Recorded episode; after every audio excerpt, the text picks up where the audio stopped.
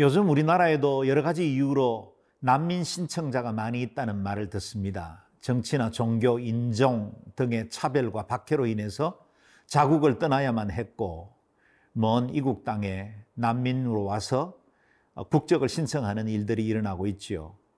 지금도 약 4만 명 정도의 난민 신청자가 대기 중에 있고 그 가운데는 우리 국가의 여러 가지 미래 일들과 또 상황들을 고려해서 4% 정도만 인정을 받고 있다는 이야기를 들었습니다.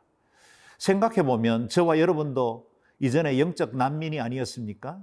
죄와 사망의 권세 아래 있었고 영원한 저주를 받을 수밖에 없는 우리를 하나님께서 자녀 삼아 주셨고 이제는 천국 백성 삼아 주셨습니다. 이제 천국 백성으로 변화된 우리가 어떻게 살아야 할지에 관한 말씀을 오늘 본문은 설명해 주고 있습니다. 요한일서 2장 28절에서 3장 10절까지의 말씀을 함께 묵상하겠습니다.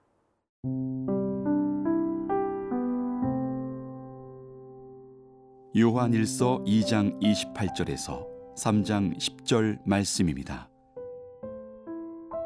자녀들아 이제 그의 안에 거하라 이는 주께서 나타내신 바 되면 그가 강림하실 때에 우리로 담대함을 얻어 그 앞에서 부끄럽지 않게 하려 함이라. 너희가 그가 의로우신 줄을 알면 의를 행하는 자마다 그에게서 난 줄을 알리라. 보라 아버지께서 어떠한 사랑을 우리에게 베푸사? 하나님의 자녀라 일컬음을 받게 하셨는가? 우리가 그러하도다. 그러므로 세상이 우리를 알지 못함은 그를 알지 못함이라. 사랑하는 자들아 우리가 지금은 하나님의 자녀라. 장래에 어떻게 될지는 아직 나타나지 아니하였으나 그가 나타나시면 우리가 그와 같을 줄을 아는 것은 그의 참모습 그대로 볼 것이기 때문이니 주를 향하여 이 소망을 가진 자마다 그의 깨끗하심과 같이 자기를 깨끗하게 하느니라. 죄를 짓는 자마다 불법을 행하나니 죄는 불법이라. 그가 우리 죄를 없애려고 나타나신 것을 너희가 아나니 그에게는 죄가 없느니라. 그 안에 거하는 자마다 범죄하지 아니하나니 범죄하는 자마다 그를 보지도 못하였고 그를 알지도 못하였느니라. 자녀들아 아무도 너희를 미혹하지 못하게 하라. 의를 행하는 자는 그의 의로우심과 같이 의롭고 죄를 짓는 자는 마귀에게 속하나니 마귀는 처음부터 범죄함이라. 하나님의 아들이 나타나신 것은 마귀의 일을 멸하려 하심이라.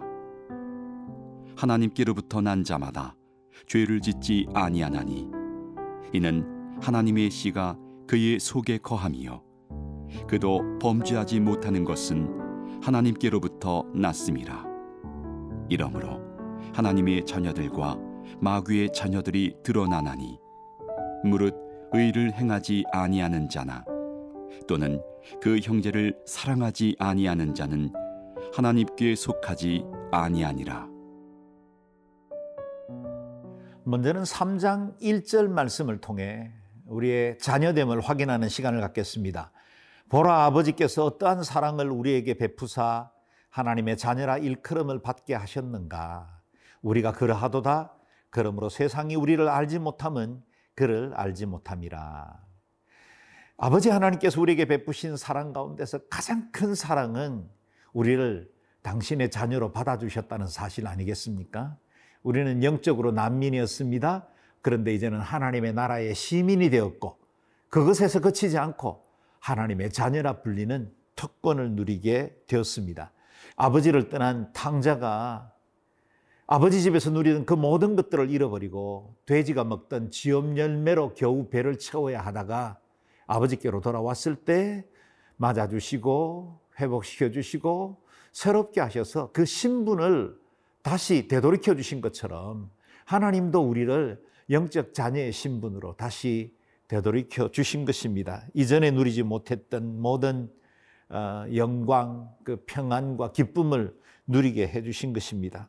뿐만 아니라 2절 말씀과 같이 주님께서 재림하시는 그날에 우리가 주님과 같이 영광스러운 모습으로 변화될 것이다. 그렇게 말하고 있습니다. 빌립보서 3장 21절 말씀에 우리의 낮은 몸을 자기의 영광의 몸의 형체와 같이 변하게 하시리라 그랬습니다. 주님의 부활이 우리의 부활이 되고 주님의 영광스러운 형상을 우리도 입게 될 것입니다. 주님께서 누리는 그 하늘 영광과 그 거룩을 그 백성된 자녀된 우리에게도 주시겠다고 약속하신 것입니다. 그래서 땅에 살 때 육체의 정욕, 안목의 정욕, 이생의 자랑으로 늘 갈등하고 투쟁해야 했던 우리의 옛 과거를 벗어버리고 하나님의 영광 중에 주님만을 찬양하는 아름다운 신분으로 변화되게 될 것이다 하는 겁니다. 그러나 지금 우리는 그날이 이럴 때까지는 거저 사모하는 자이고 거저 그 영광의 날들을 기대하며 살아가는 사람들이어야 합니다. 그래서 3장 1절 후반절에도 보면 세상도 우리를 잘 알지 못한다 그랬고요. 2절에도 장래 어떻게 될지 아직은 희미하게 알 뿐이라고 말씀하고 있습니다.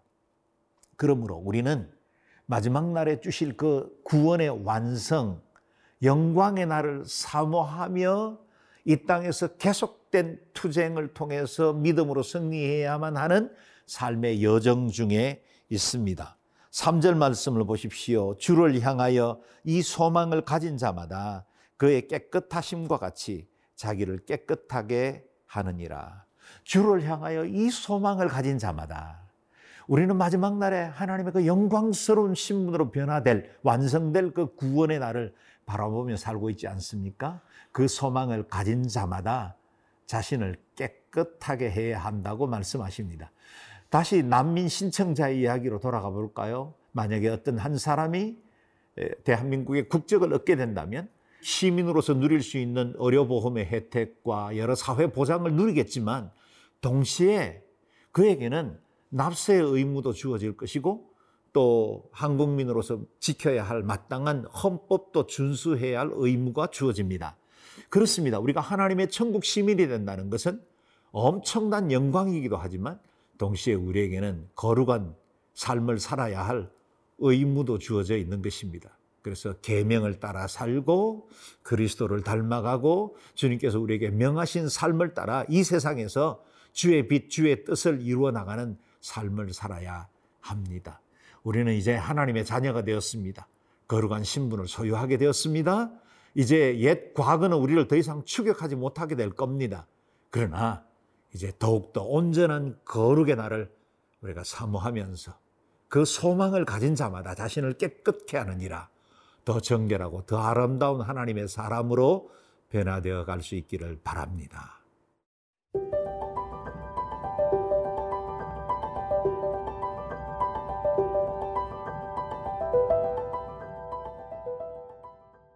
이어진 본문 말씀을 묵상하다 보면 이미 하나님의 자녀된 것을 확신하는 우리에게 좀처럼 이해되지 않을 만한 말씀이 등장합니다.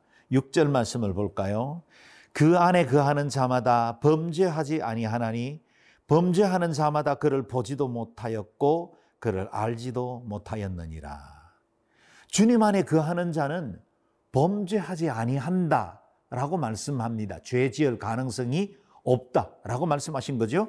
구절 말씀입니다. 하나님께로부터 난 자마다 죄를 짓지 아니하나니 이는 하나님의 씨가 그 속에 거함이요 그도 범죄하지 못하는 것은 하나님께로부터 났습니다.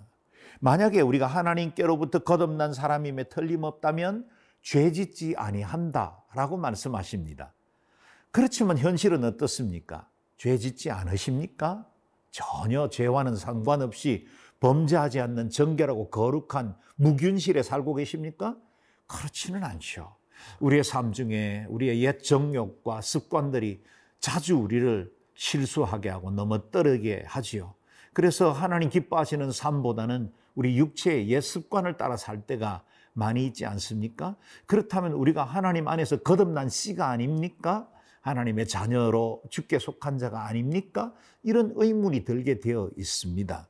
그러나 오늘 본문 말씀에서 범죄한다는 이 사실은 그냥 단순히 우리가 미숙하여 넘어지거나 옛 습관 때문에 실수해서 또 범죄하는 이런 한두 가지의 사건들을 말하는 게 아니라 계속해서 범죄 안에 머물러 있는 상태를 말합니다. 우리가 이미 소속이 바뀌었고 국적이 바뀐 채로 하나님의 친자녀가 되었다면 이제는 옛 죄의 권세 아래 있지 않는다는 것이지요. 죄와 사망의 법에서 생명의 성령의 법으로 옮겨졌다는 것입니다. 우리를 통치하는 원리가 바뀌었다는 것을 의미합니다. 그러므로 8절 말씀과 같이 마귀는 처음부터 범죄하였고 하나님의 아들이 나타나신 것은 마귀의 일을 멸하려 하시기 위함이다. 그러므로 마귀가 옛 아담으로부터 시작된 인류를 계속해서 넘어뜨리는 이 모든 죄악으로부터 저와 여러분은 이제 자유롭게 되었습니다. 하나님의 아들이 나타나신 것은 마귀의 일을 멸하기 위해서 오신 것입니다. 그러므로 그리스도 그 십자가에 못 박히신 그분을 나의 구주로 믿는 그 순간부터 우리도 영원한 생명을 얻고 하나님의 자녀된 신분을 얻게 되었다는 것입니다. 마귀는 끊임없이 옛 죄의 습관과 우리의 그릇된 태도들을 고발장으로 내밀며 우리가 하나님의 자녀된 것에 대해서 의심하게 만들 겁니다. 그러나 여러분, 우리는 신분이 바뀌었습니다. 우리는 새로운 국적을 얻었습니다. 이전의 난민이 아닙니다. 나를 핍박하고 괴롭히던 옛 정부의 법이 나를 지배할 수 없습니다. 새로운 하나님의 나라의 법이 나를 다스리고 있습니다. 그러므로 이제는 새 사람으로 새로운 법에 따라 살면 됩니다. 옛 죄의 법이 지배하지 못하도록 생명의 성령의 법을 따라가는 천국 백성으로 살아가면 되죠. 그래서 오늘 읽었던 본문 말씀에 28절 말씀과 같이 자녀들아 이제 그의 안에 거하라. 자녀들아 이제 그의 안에 거하라. 하나님의 말씀 안에 거하고 주의 은혜 안에 거하는 새로운 신분을 얻었습니다. 늘 주님이 포도나무가 되고 우리가 가지가 된 것처럼 그로부터 생명력을 얻고 그 은혜 안에 살아감으로 풍성하고 복된 삶으로 두려움 없이 담대하게 믿음으로 승리하는 복된 삶이 될 수 있기를 바랍니다.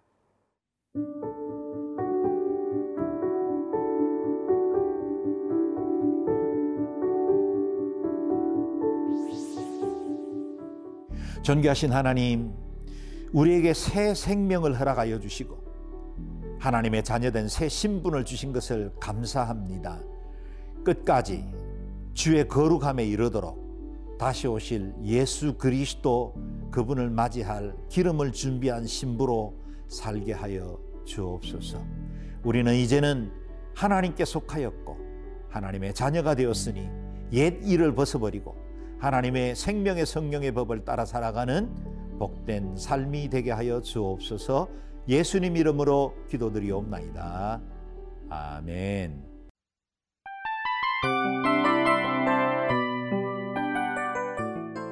이 프로그램은 청취자 여러분의 소중한 후원으로 제작됩니다.